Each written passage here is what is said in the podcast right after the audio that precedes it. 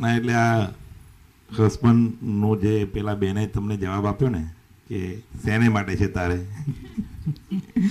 એટલે હસબન્ડ યાર હમણાં બપોરે મેં એક બનાવ બન્યો તે કહેલું. મેં કહું ન્યુયોર્કમાં ત્રીસ વર્ષ ત્રીસ બત્રીસ વર્ષની લાઈફમાં જે નહોતું જોયું તે ડેનવરમાં જોયું.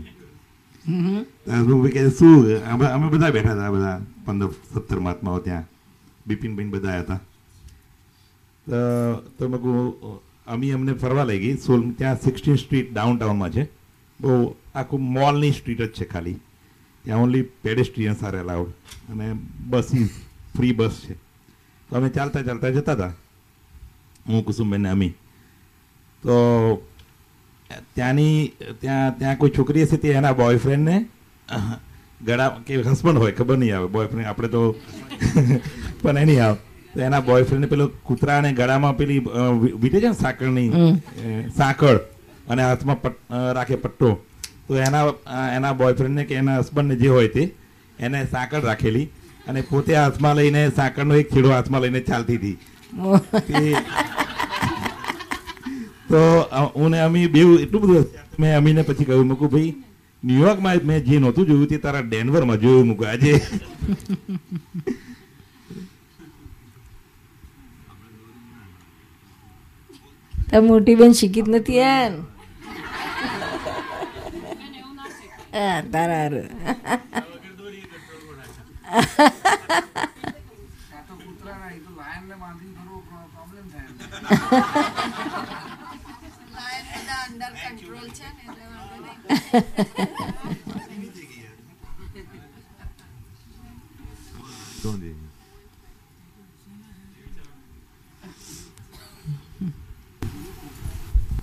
દાદાએ કહ્યું છે કે એકસો આઠ જીવ એક સમયે મોક્ષ પામે છે. અત્યારે કદાચ બીજા ક્ષેત્રોમાંથી જતા હશે. રાઈટ એને એને એકસો આઠ જ્ઞાનવિધિમાં બેસવાનું એને એને કોઈ રિલેશન ખરું? ના એટલે આના આધારે આ બધા એકસો આઠનું મહત્ત્વ આપણા ધર્મમાં વધ્યું છે. એકસો આઠ જીવો એક સમયમાં મેક્સિમમ જઈ શકે મોક્ષે શું? એટલે જો માળાના મણકા એકસો આઠ ખરા છે. આ એને એકસો આઠનું મહત્ત્વ આપ્યું છે. ગમે તે કરે તો એકસો આઠ કરાવીશું આના આના આધારે, આને મહિના છે, એના આધારે પછી એકસો આઠનો આંકડો આવી રીતના બધામાં મૂક્યું છે ધર્મ કામમાં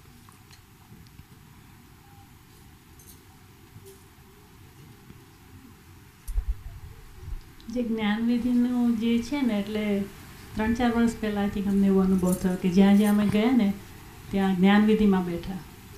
ચાર પાંચ જગ્યાએ અહીંયા તમે આવ્યા ત્યારે ત્રણ ચાર વર્ષ પહેલાંથી.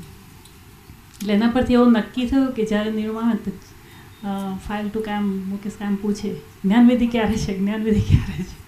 બેસવું જ છે એમ કે જ્ઞાનવિધિમાં. બોલાવીને પછી નીકળી જતો, વાંધો નહીં, પણ એટલીસ્ટ તમે જ્યારે બોલાવો ને ત્યારે બેસવાની બહુ જ આમ અંદર એ હોય. એવો નિશ્ચય ચાલુ રાખવાનો ને? બહુ સારું. તો એકસો આઠ તો થઈ જાય ને.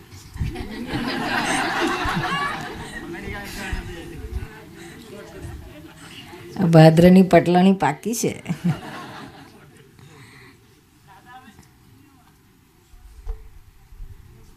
જ્ઞાની અને જ્ઞાનીનું જ્ઞાન જોડે છે. હા. એટલે દાદા અંદર બિરાજેલા છે. સવારે એ લોકો કે કે કરે છે. કે દાદા, હાજર થાવ તો દાદા કે છે, હું તારી અંદર પરમેનન્ટ બિરાજી ગયો છે. તું મને છોડીને જતો રહે છે. એટલે ખેંચી લાવવા મારે છે.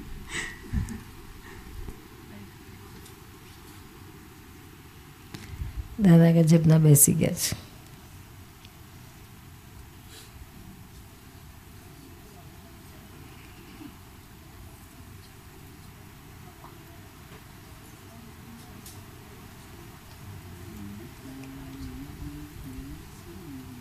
હમણાં અમને આધારે હિન્દુ મુસ્લિમનું ચાલતું હતું ને, ત્યારે ખોજા સમાજના લોકોને લેટર આવેલા એટલે અમારે જે ટીવી પ્રોગ્રામ થાય છે ને, ટીવીમાં ટેલિકાસ્ટ થાય છે ને, ઝી ટીવીમાં અને બે ત્રણ ચાર ત્રણ ચાર ચેનલોમાં આવે છે. જી વધારે પોપ્યુલર છે. જીમાં બધા જોતા હોય, એટલે બધા મુસ્લિમો બહુ જોતા હોય છે ગુજરાતમાં. તેમાંથી ખોજા સમાજના આગેવાનોએ જોઈન્ટલી એક લેટર લખ્યો હતો. એમાં એ લોકો એમ લખ્યું કે અમે બધા ઓરિજિનલી તો સૌરાષ્ટ્રના હતા લોકો ચાર પાંચ ગામોના, ગોંડલ છે, જેતપુર છે, જુનાગઢ છે, પછી રાજકોટ, આ બધા આ બધા ગામોના બધા ભેગા થઈને સાથે સાઇન કરીને લેટર મોકલ્યો હતો. કે અમે બધા ઓરિજિનલ તો બધા હિન્દુ જ છીએ કે છે, ગુજરાતી જ છીએ કે છે. અને અમારા બાપ દાદા ક્યારે મુસ્લિમ થયા અમને ખબર નથી કે છે. અને અમે તો પ્યોર વેજીટેરિયન છીએ, હિન્દુ દેવદેવીઓની જ પૂજા કરીએ છીએ, ઉપવાસ છે વ્રત વ્રત બધા હિન્દુના જ અમારા બધા થાય છે કે છે. અને અમારા ઘરમાં પણ બધા હિન્દુ દેવદેવીઓના જ બધા દેવઘરમાં ફોટાનું બધું છે. એટલે અમને બહુ વખતથી એમ હતું કે અમે હિન્દુ ધર્મ અમને પાછા લે તો બહુ સારું. પણ આપણા હિન્દુઓને પાછું કેવું છે, એકવાર તમે કન્વર્ટ થઈ ગયા થઈ ગયા, પાછા ના લે. અટલાઈ ગયા કે છે, એટલે કે છે કે અમે, આ અમને ફિટ થતું નથી ને આ અમને પાછા લેતા નથી. પછી બહુ માથાકૂટ કરી ત્યારે આ આર્ય સમાજવાળાઓએ મોરારજી દેસાઈના વખતમાં અમને અમારા સમાજને કન્વર્ટ કર્યા હિન્દુમાં. થોડું વખત ચાલ્યું, પણ પછી પબ્લિકે ના એક્સેપ્ટ કર્યા અમને. હજુ અમને ડિસ્ક્રિમિનેટ કરવા માંડ્યા અને એટલું બધું પછી મેન્ટલ ટોર્ચરિંગ થવા માંડ્યું.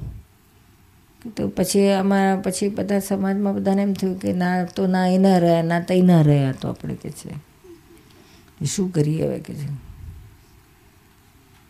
પછી પાછા આગા ખાન આવ્યા છે એટલે પાછા એમની પાસે પાછા કન્વર્ટ થયા.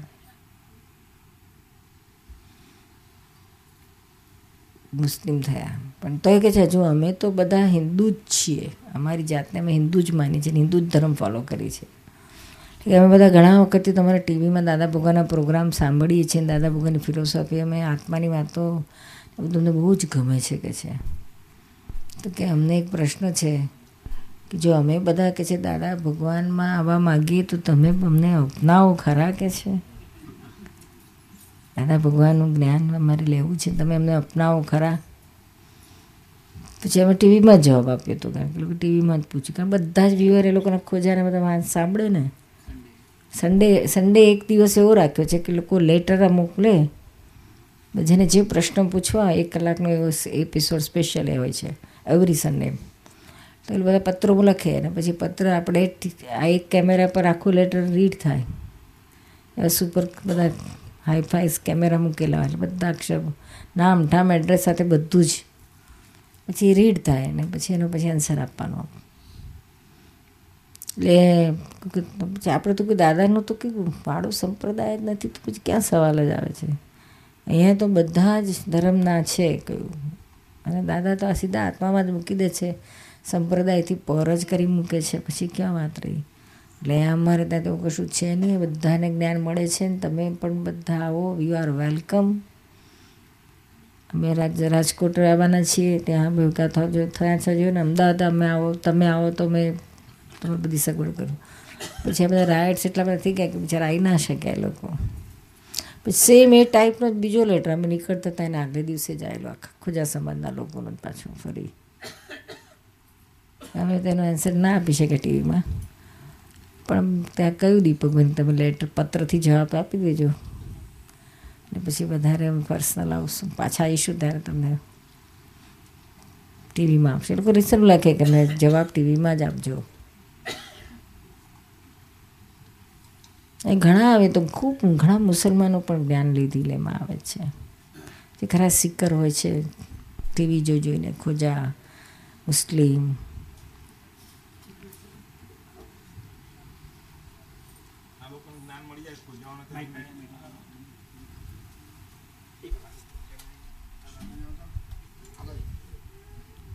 એટલે આ ખોજાઓની જે મૂંઝવણ અમને, અમે અહીંના ના રહ્યા અને ત્યાંના ના રહ્યા હવે એ લોકોને એક આ દાદાનું જ્ઞાન મળી જાય એક વખત તો એ લોકોની તો મૂંઝવણ આખી દૂર જ થઈ જાય. પછી તો એ લોકોને મહત્વ ના રહે કે આ અહીંના ને ત્યાંના અમે તો આત્માના જ થઈ ગયા આત્મ સ્વરૂપે જ છીએ અને બહુ સર આ ઉડી જાય બધું. ના એ હવે થશે બહુ મોટા પાયે થશે. થવાનું જ થશે જ. કારણ કે આ લોકો બહુ જ ગુંગળામણમાં છે અત્યારે. આ રાયટ્સ પછી તો ઓર બધા સફોકેશનમાં છે. એટલે they they want some way out.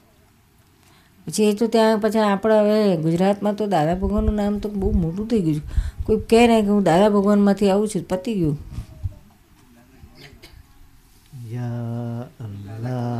હા આ કહ્યું તું અમે ટીવીમાં આ પાછો જવાબ આપ્યો ને. ટીવીમાં જવાબ આપ્યો ને લોકોને. પછી અમે આ આ ગયું હતું કવિરાજનું કે ભાઈ અમારે તો દાદા આ એ ગવડાવતા અમને મસ્જિદમાં લઈ જતા અને નમાજ પડાવતા અને આ પછી ગાયું યા અલ્લાહ પરવર દિગા તે ક ગાવડા? કરુણાના ધાર છે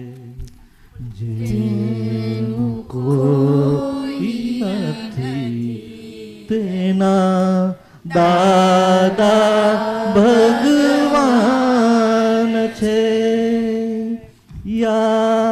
અલ્લાહ પરવર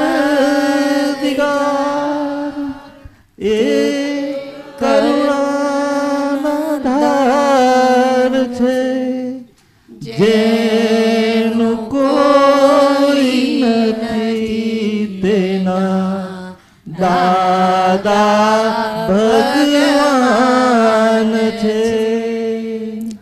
સર્વધર્મ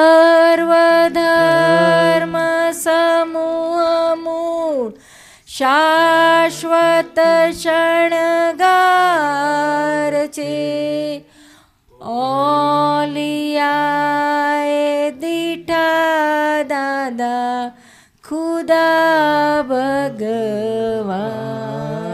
છે ના ખુદા ના ના ખુદા તે તારણ તારણ છે જેનું કોઈ નથી દાદા ભગવાન છે. આ આ ટીવીમાં જવાબ આપે ને લોકોને આ ઓટોમેટિક આ નીકળ્યું. અને ત્યારે કેટલા વર્ષો પછી આખું આ આલચત્ર ત્રણ કડીઓ ગવાઈ. મને નહીં લગાર કીધી યાદ આવ્યું. એ લોકોને એક્ઝેક્ટ ફિટ થાય છે આ કવિની પદ.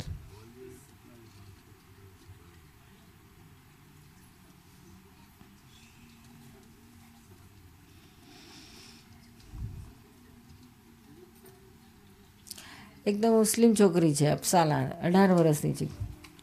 એને તો ટીવી જોઈને ખૂબ લેટર આવે છે. મારે આપતો પુત્રી તું, બ્રહ્મચર્ય પાડવું છે. એક એક બે મુસ્લિમ છોકરાઓ છે કે છે, અમારે બ્રહ્મચર્ય પાડવું છે આપતો એમ કે ભાઈ, આ પાળવાનો વાંધો નથી, પણ એમ કે સહેલું નથી કે સો ઘરને ગાળો, ગાળીશું પછી તો અમે તૈયાર છીએ. તમે જે કોઈ અમારી તૈયારી છે, આમાંથી પાર થવા અમે રેડી છીએ. એના પેરેન્ટ્સ એની મધરનો ફોન આવ્યો મારી છોકરીને મારી તો બહુ ઈચ્છા છે. હું બધા ટીવી જોઈ છે દાદાનું. અને આ મારી ઈચ્છા છે કે અમારી દીકરી ભલે દાદામાં આવતી પુત્રી થતી કે છે. સંસારમાં કે સુખ નથી, તારણ કાઢ્યું છે જ અમે અમે વાંધો નથી, પણ હજુ ટાઈમ થવા દો મેચ્યોર થવા દો ને ધીમે ધીમે આગળ વધવા દો એકદમ જંપ મારવામાં મતલબ નથી.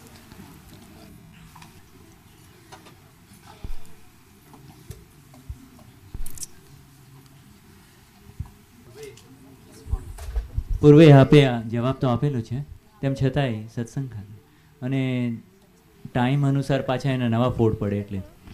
કે સજીવન મૂર્તિના લક્ષ્ય વગર જે કંઈ પણ કરવામાં આવે છે, તે જીવને બંધન છે, આ મારું હૃદય છે, એને વિશે દાદાએ પણ કંઈક વાત કરી છે. અને અહીંયા આગળ આપ એ સજીવન મૂર્તિનું ઓળખાણ અંદરની છે કયું લક્ષ્ય અને કયું બંધન અને અક્રમને કેવી રીતે ફિટ થાય છે? અક્રમને આ જે બધી વાત છે ને આ જે વાક્ય શ્રીમદ રાજચંદ્રનું છે, ક્રમિકનું છે. ક્રમિકની એકે વાત અક્રમમાં ફિટ નથી થતી. શું? એટલે અત્યારે, એટલે મારા અનુભવ પ્રમાણે, મારો જે અનુભવ કે છે કે જે શ્રીમદને જે થયું હોય થયું હોય અનુભવ. પણ આપણને જે દાદા પછીનો અનુભવ થાય છે, એ તમને બધાને જેને દાદા પ્રત્યક્ષ નથી મળ્યા, એને પણ જો અનુભવ જુઓ, તો દાદા એને પ્રત્યક્ષ વર્તાય છે. આ નથી કહેતી મારા હૃદયમાં ચોવીસે કલાક એને નિર- નિરંતર નિર્યાસ વરે જે આપણને, અમને બધાને રહે છે એવું એને રહેતું કે આ અર્થમાં, એટલે મારું પોતાનું બીજું નથી કામ કરતું. એટલે હું તો કહું છું કે તમે આ ક્રમિકના એકે દાખલા અહીંયા ફિટ નહીં થાય. એકે વાત અહીંયા ફિટ નહીં થાય. શું? આત્માની વાત બરાબર છે, બધા માટે સરખી છે. પણ આમાં તો દાદાએ આમાંય જબરજસ્ત રેકોર્ડ બ્રેક કર્યો છે. અપવાદ મૂકી દીધો છે કે હાજર ગયા કે ના, ગયા પછી કશું કોઈ કોઈનું વડે નહીં, કશું ધોળે નહીં, કશું. પણ ના દાદા ગયા પછી જબરજસ્ત થોડે છે. કે અમે બધા તો બધા પૂતળા છીએ, શું ઇન્સ્ટ્રુમેન્ટ છીએ. પાછળના બધા, જેટલા દાદાનું કામ કરનારા મહાત્માઓ છે, એ બધા એ બધા જ એમને આપેલી શક્તિ, પ્રેરણા અને એના જ પપેટ કહો તો ચાલે. બાકી જબરજસ્ત એમનું કામ ચાલે છે. એટલે આમાં કન્ફ્યુઝ થવાની જરૂરત જ નથી. શું? કે જે શક્તિ મળે છે, જે આ જે મેં મુસ્લિમ છોકરી કહી છે ને, અને તો હવે એ તો ટીવી જ જોઈએ છે, અને બીજું કશું ખબર જ નથી. પણ ટીવીમાં જે અમે દાદાની વાત કરીએ મેં દાદાનો ફોટો મૂકીએ ને એમાં તેને, તો એવડી અઢાર વર્ષની છોકરી કહે કે મને કંઈ પણ પ્રોબ્લેમ આવે, તો દાદાને યાદ કરીને દાદા ભગવાનના શિવ જય દાદા ભગવાનના શિવ બોલો કરું મારા પ્રોબ્લેમ સોલ્વ થઈ જાય. મુસ્લિમ છોકરી બોલે, આવડી નાની છે, એને એ કે છે, મને દાદરા પ્રત્યેક દાદરા હાજર છે. એટલે આખી વસ્તુ જુદી છે ને, જે જ્ઞાન મળે છે, જ્ઞાન કોનું છે? એમનું જ છે ને કોઈ પોતાનું થોડું ગયેલું છે. આ મારું થોડું ગયેલું છે. આ જ્ઞાન વિધિ છે કે મારું નિરૂ કે કે અમારું પોતાનું થોડું પ્રગમેલું છે. એમનું જ છે.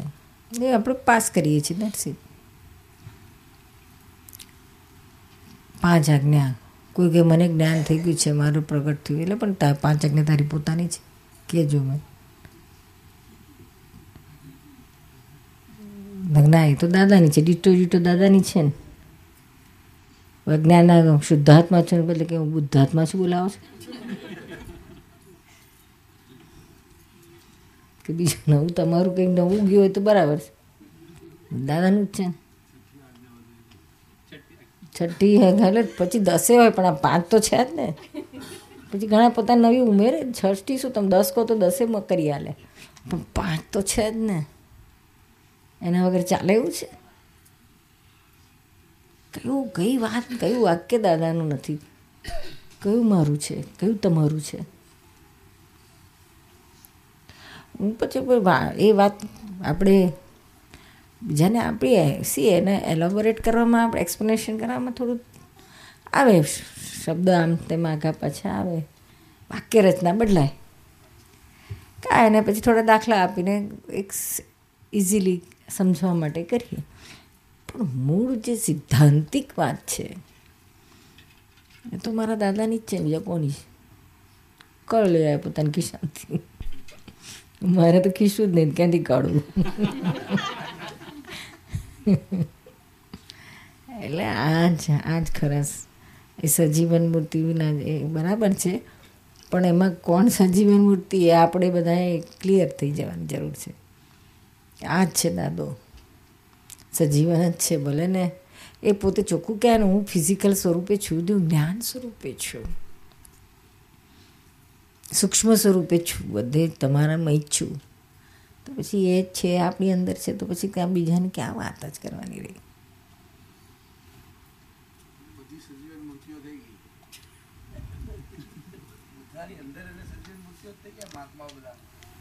હા. પણ લક્ષ્ય વિના વારી આ જ આપણે નહીં. આગળનું નહીં ને પેલી દીપકભાઈની ટ્રેનની વાત કરો ને. હમ? દીપકભાઈની ટ્રેનની વાત કરો ને કઈ દીપકભાઈ માઇક માઇક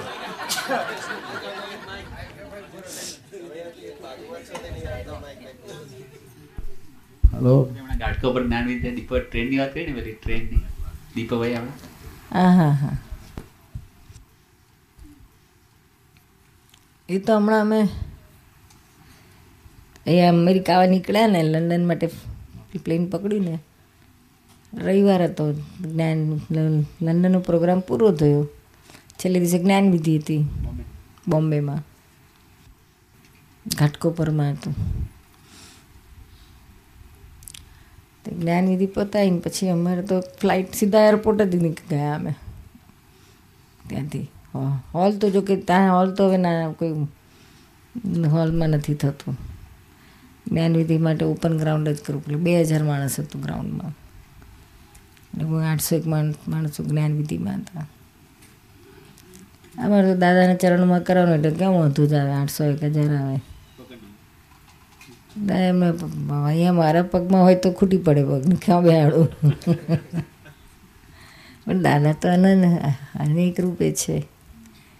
સૂક્ષ્મ સ્વરૂપે છે. જબરજસ્ત પણ પછી અમે નીકળી ગયા આપણે દીપકભાઈને રાખ્યા હતા કે ભાઈ તમે હવે પાછળ બધાને જરાક સત્સંગ આપજો નેક્સ્ટ ડે એટલે પછી રાખ્યો તો હોલમાં લગભગ. એમાંથી અઢીસો, ત્રણસો જણા આવ્યા હતા જ્ઞાન લીધેલા. બધાના રિઝલ્ટ જોયા. દીપકભાઈ પછી ફોનમાં મને વાત કરતા હતા. તો કે બધાના પરિણામ જોઈને તો મને એમ થયું કે આપણે આ બધા જ્ઞાન આજે અત્યારે લીધું કે છે કાલે. પણ એમનું રિઝલ્ટ જોઈને મને એમ લાગ્યું, પેલે દાદા પેલી ટ્રેનની વાત કરે છે ને, કે અમદાવાદથી ગાડી ઉતરી, ઉપડી, મુંબઈ જવા, ગુજરાત એક્સપ્રેસ સવારના સાત વાગે ઉપડી, તો નવ વાગે વડોદરા આવ્યું, તો ગાડીમાં અમદાવાદથી બેસનારો તો કે કેટલા બજ્યા નવ બજ ગયા. ઓહો, ઇતના દેર હો ગયા. બહુ લેટ હો ગયા. तो कि नहीं साहब लेट नहीं है, गाड़ी राइट टाइम है। वडोदरा स्टेशन वाला तो एमज કે गाड़ी राइट टाइम है છે अहमदाबाद वाला था बहुत मोड़ू थी થઈ तो सूरत आवे, कितना बजा? बारह बज गया। वो बहुत देर हो गया, नहीं भाई राइट टाइम है गाड़ी। पालघर आवे, कितना बजा? तीन बज गया। बहुत देर हो गई हम तो छः बजे का, सात बजे का बैठा। नहीं साहब, गाड़ी राइट टाइम है। દાદા કે આ બધા જેટલા જે ટાઈમે આ દાક્રમ ગાડીમાં ચડે છે, બધા રાઈટ ટાઈમ જ છે. તૈયાર થયેલો માલ છે કે છે? હાથે જ ગાડી પહોંચવાની છે. એમાં હારા, આપણે છ સિક્સટી એટથી અમતા ચડી બેઠા. કેટલી માથાકૂટ કરીને એ કે તારા આપણે આટલી બધી માથાકૂટ આ લોકોને જોઈને એમ થાય કે, ત્યારે તો કશી સમજણ જ નથી પડી જ્યારે આ જ્ઞાન લીધું ત્યારે જેમ બી કે, સમજણ નથી. કશી નથી. આ મારા રેડી તૈયાર. બધા ફટાફટ પાંચ આજ્ઞાની વાતો, બધા ફટાફટ જવાબો આપે. આપણે આજ્ઞા સમજાય ને ત્યારે ફર્સ્ટ ક્લાસ જવાબ આપે. બધા રેડી જ થઈને આવેલા હોય. દાદા કહેતા હતા ને કે અમારે ગયા પછી જે રહી ગયેલો માલ હશે ને, રહી ગયેલો માલ થોકે થોક મહાદેવ ક્ષેત્રમાં મોકલી આપવામાં આવશે કે કોઈ રહેશે થોકે થોકે. થશે. પુણ્ય હોય તો મહાત્મા લોકોનું પુણ્ય કેવું છું? પરવારી ગયું છે. જેટલાનું હશે તો પહોંચશે એટલે આવું દીપકભાઈ વાત કરી કે બહુ સરસ. મને તો એવા જાય બી લાગે ખરા કેટલું ફાઇન આ લોકોનું પરિણામ છે. ફટાક એટલે બધાને નિધિ દાદાનું થાય, સ્વપ્ના દાદાના આવે, સિમંદર સ્વામીના આવે. આવે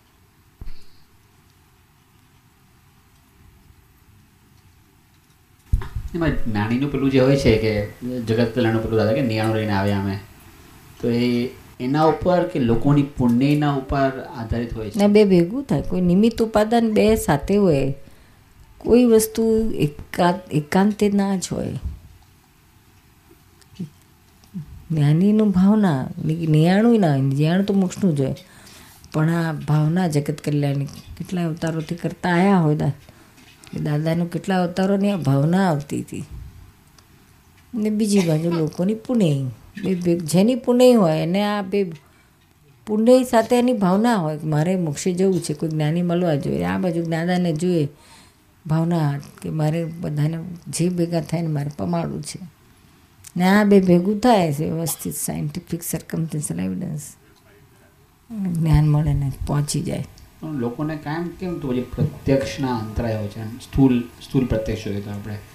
બધા પ્રત્યક્ષ છે પણ કેમ આ લોકોની પુણ્યમાં સ્થૂળ પ્રત્યક્ષમાં કેમ નથી આવતો? એનું શું રીઝન હોય છે? ઓળખાણ ના પડે. ઓળખાણ ના પડે શું? હંમેશા અનંતકાળથી પરોક્ષી જ કરતા આવ્યા એટલે આવરણ એનું એ જ હોય શું? આવરણમાં જ આવેલા હોય. પ્રત્યક્ષની વેલ્યુ જ ના હોય.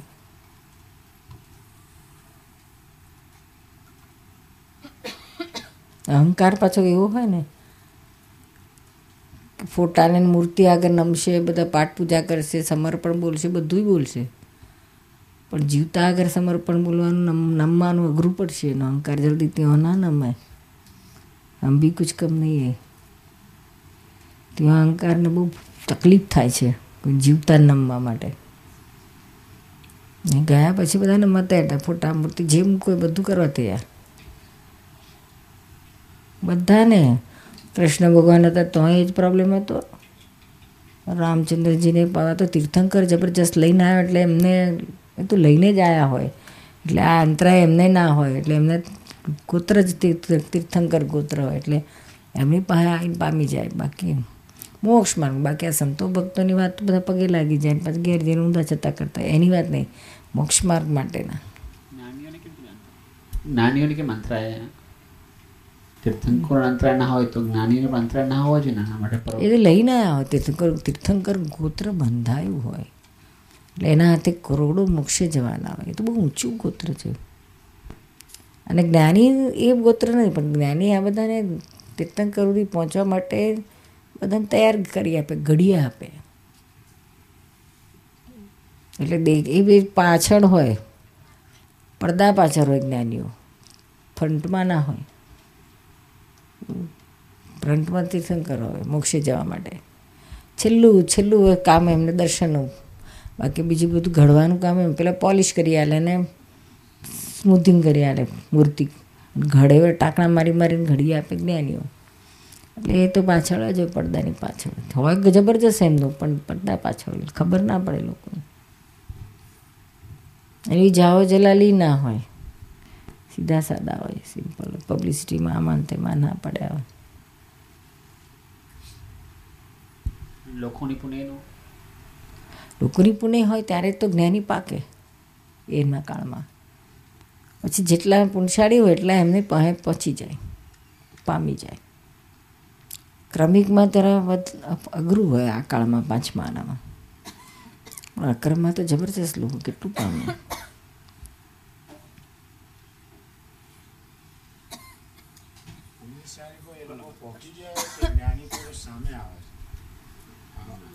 સુરેશના કિસ્સામાં તો એવું એવું બન્યું છે કે જ્ઞાની પુરુષ સામે આવ્યા હોય એવું લાગે છે. એટલે બધાને ના હોય.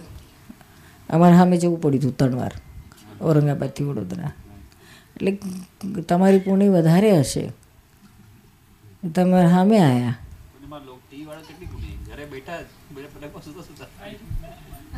એટલે એ કરતાં ઓળખાણ પડે ત્યાં. ના ના જવા ને કે કામનું નથી વાત. એટલે એ તો જ જેની હોય તો સામે ચાલી નહીં આવે. શું? મહાપુણશાળી કહેવાય અને સામે ચાલ ઘેર આવીને મળ્યા. હવે પૂંછાળી હોય, હામે ચાલીને આવે, મળે. તો એનું ઓળખાણ ના મળે. લ્યો, તો એ શું કામનું? મળ્યા ખરા પણ પેલા એને ઓળખાણ ના પડ્યું આ તો બધા બહુ છે કે તો એ ખોઈ નાખ્યું. હાથમાં આવેલું જતું રહ્યું.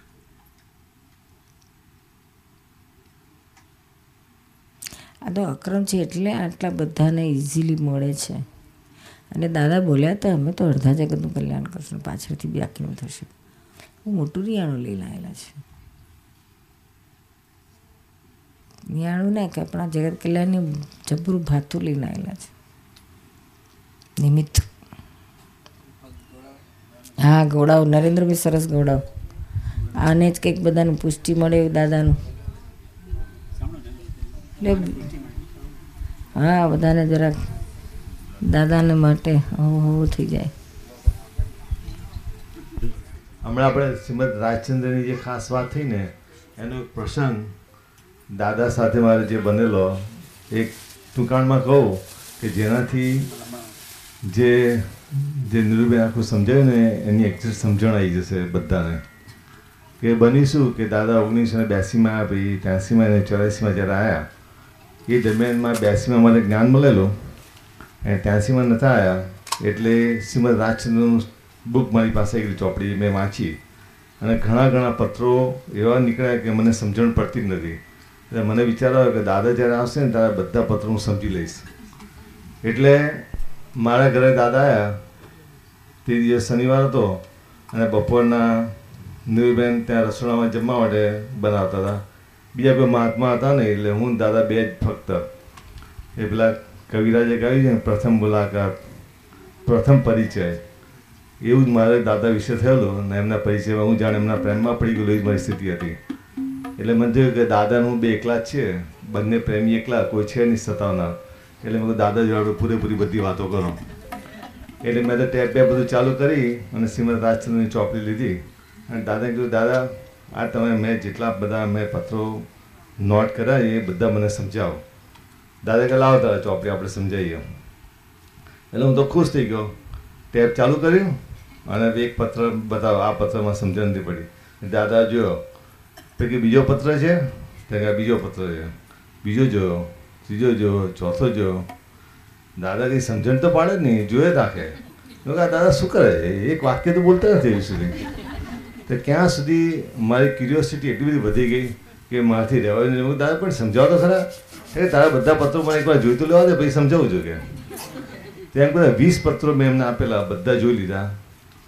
પછી ચોપડી બંધ કરી દીધી. પછી મને કહે કે, હવે ચોપડી મૂકી દે. મેં પણ દાદા એક પત્ર તો સમજાવો, પછી ચોપડી મૂકી દઉં.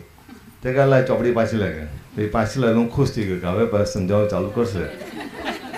મેં પહેલું પાનું ખોલ્યું ને મને કે આમાં શું લખી ગયા? એમાં એવું લખેલું કે જેને આત્મા જાણ્યો, એને સર્વસ્વ જાણ્યું. હવે મેં તને આપ્યો હતા શું જાણ માથા પડે? મૂકને દોસ્ત મૂકી દે બધું આ.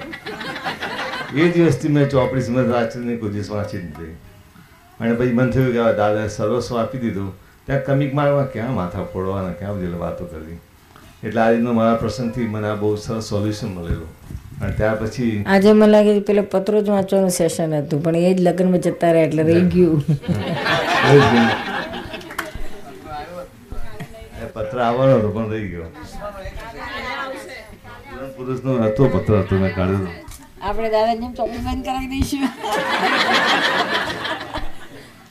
ના પણ આ તો અમે જે દાદા અમને પત્ર વંચાવતા હતા ને એટલા જ ને એને પુરાણ પુરુષને નમો નમો એની વાત કરીને. અદ્ભુત અદ્ભુત આ અવતાર સત્પુરુષ ભારત મોજાર અક્રમ તરણ તારણહાર વંદન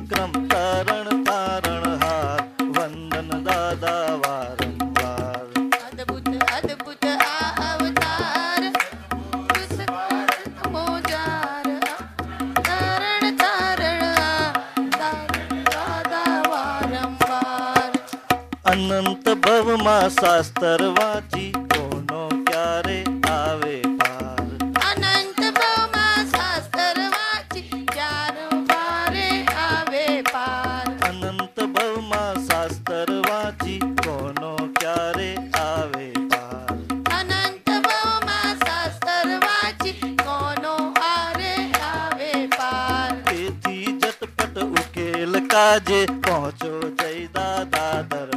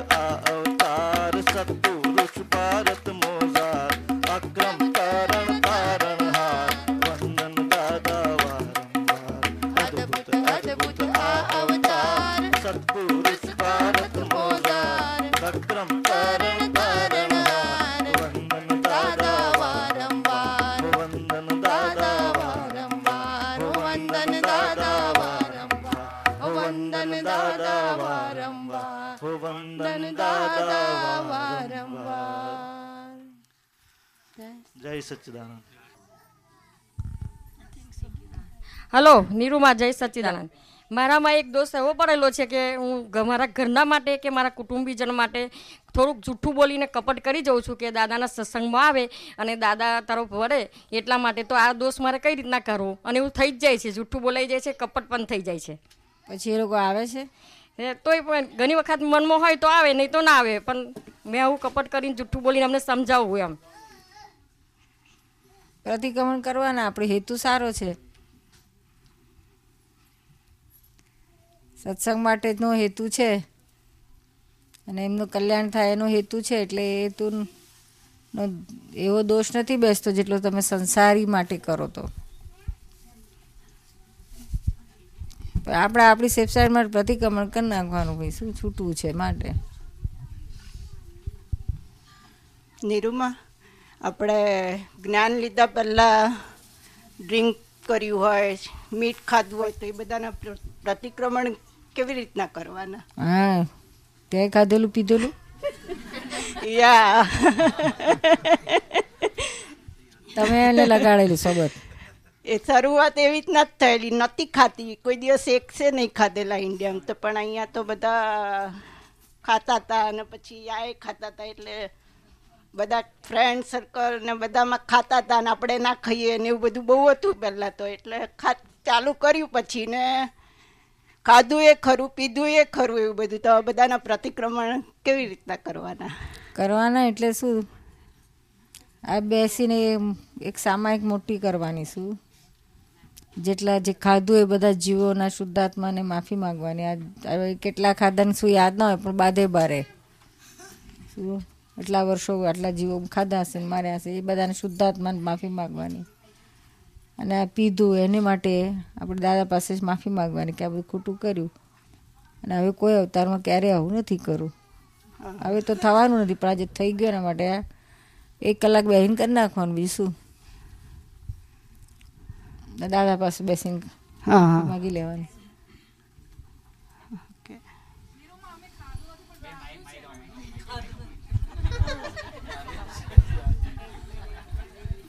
એની એમાં ખાધું નથી પણ રાંધ્યું છે તો એના અમારું પ્રતિક્રમણ કરવાના.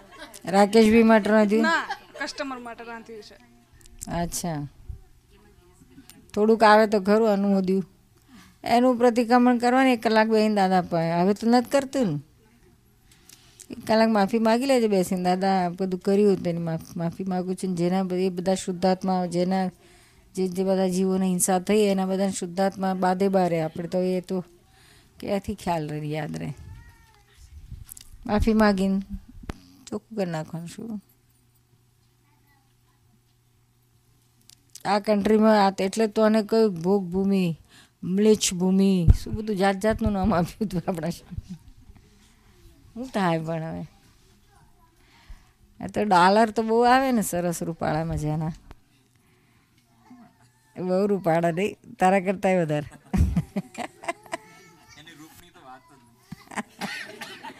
એટલે તો મોહી મોહી નાખે છે. શું થાય હવે? એટલે એ છૂટકો રે આ તો હિસાબ છે વ્યવસ્થિત ના. કોઈના હાથમાં નથી. થઈ ગયું હવે. હવે આપણે જ્ઞાન મળ્યું ને જાગ્યા એ મોટી વસ્તુ છે. હાથમાં મોટી વસ્તુ આવી છે શું? તમે ના થારાલ કશું નથી કર્યું ને ડ્રિંક્સ બિંક્સ વાળું? વાપર્યું છે.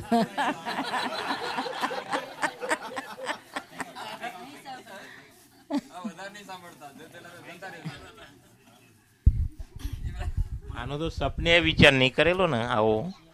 એટલે એમાં છે જ નહીં. અહીંયા આ કર્યા બધા સ્ટોર ને બધું જોઈએ ત્યારે બધું એમ થાય કે આ બધું શું ચાલે છે ને કેમ ચાલે છે.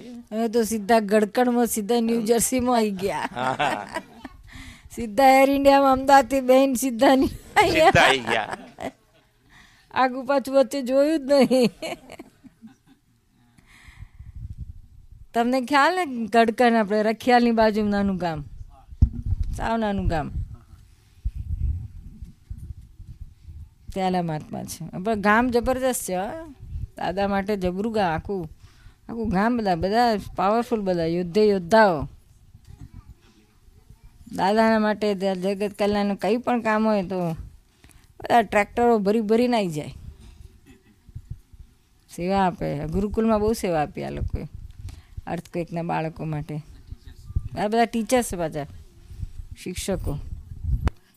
ત્રણ ચાર છે ગામમાં. બહુ સેવા આપે દિલથી.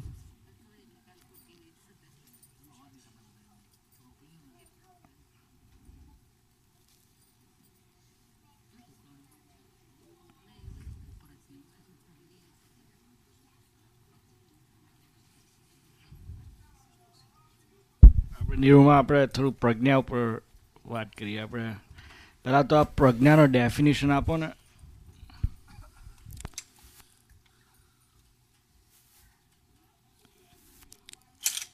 જ્યાં સુધી અજ્ઞાન દશા છે ને, અજ્ઞાન છે, ત્યાં સુધી એટલે અજ્ઞાન એટલે શું? આવરણવાળું છે, અહંકારનું આવરણ છે. હું હિમાંશુ છું, ત્યાંથી જ આવરણ આવી ગયું અને અહંકાર કયો. એમ, એ હું હું હેમાંશુ છું, એ અહંકાર સાથે જે કંઈ જાણે, સમજે, કરે, જુએ, બધું પછી બુદ્ધિ. બધું બુદ્ધિમાં જાય છે. સમજાય છે ને? અને હું શુદ્ધાત્મા છું. જ્યારે આ જ્ઞાન મળ્યા પછી એ જાય છે ને હું શુદ્ધાત્મા છું આ. એટલે પેલું આવરણ ગયું અહંકારનું. આ બુદ્ધિ કોને કહ્યું અહંકારમાં થઈને નીકળેલું આત્માનું જ્ઞાન. એટલે બુદ્ધિ થઈ. પણ અહંકાર ખસી ગયો અને ડાયરેક્ટ જે આવે છે બહાર, એને પ્રજ્ઞા કહી. ડાયરેક્ટ લાઈટ છે. આત્માની ડાયરેક્ટ શક્તિ છે, શું? પેલી બુદ્ધિ ઇનડાયરેક્ટ છે. ડાયરેક્ટ એટલે એક્ઝેક્ટ યથાર્થ જેમ છે તેમ બતાડે.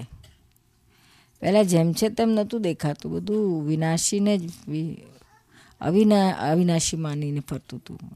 આ રિલેટિવ છે ટેમ્પરરી છે, એને જ રિયલ માનીને ચાલતું હતું. બુદ્ધિ ઊંધું એવું દેખાડતી હતું. જ્ઞાન છે,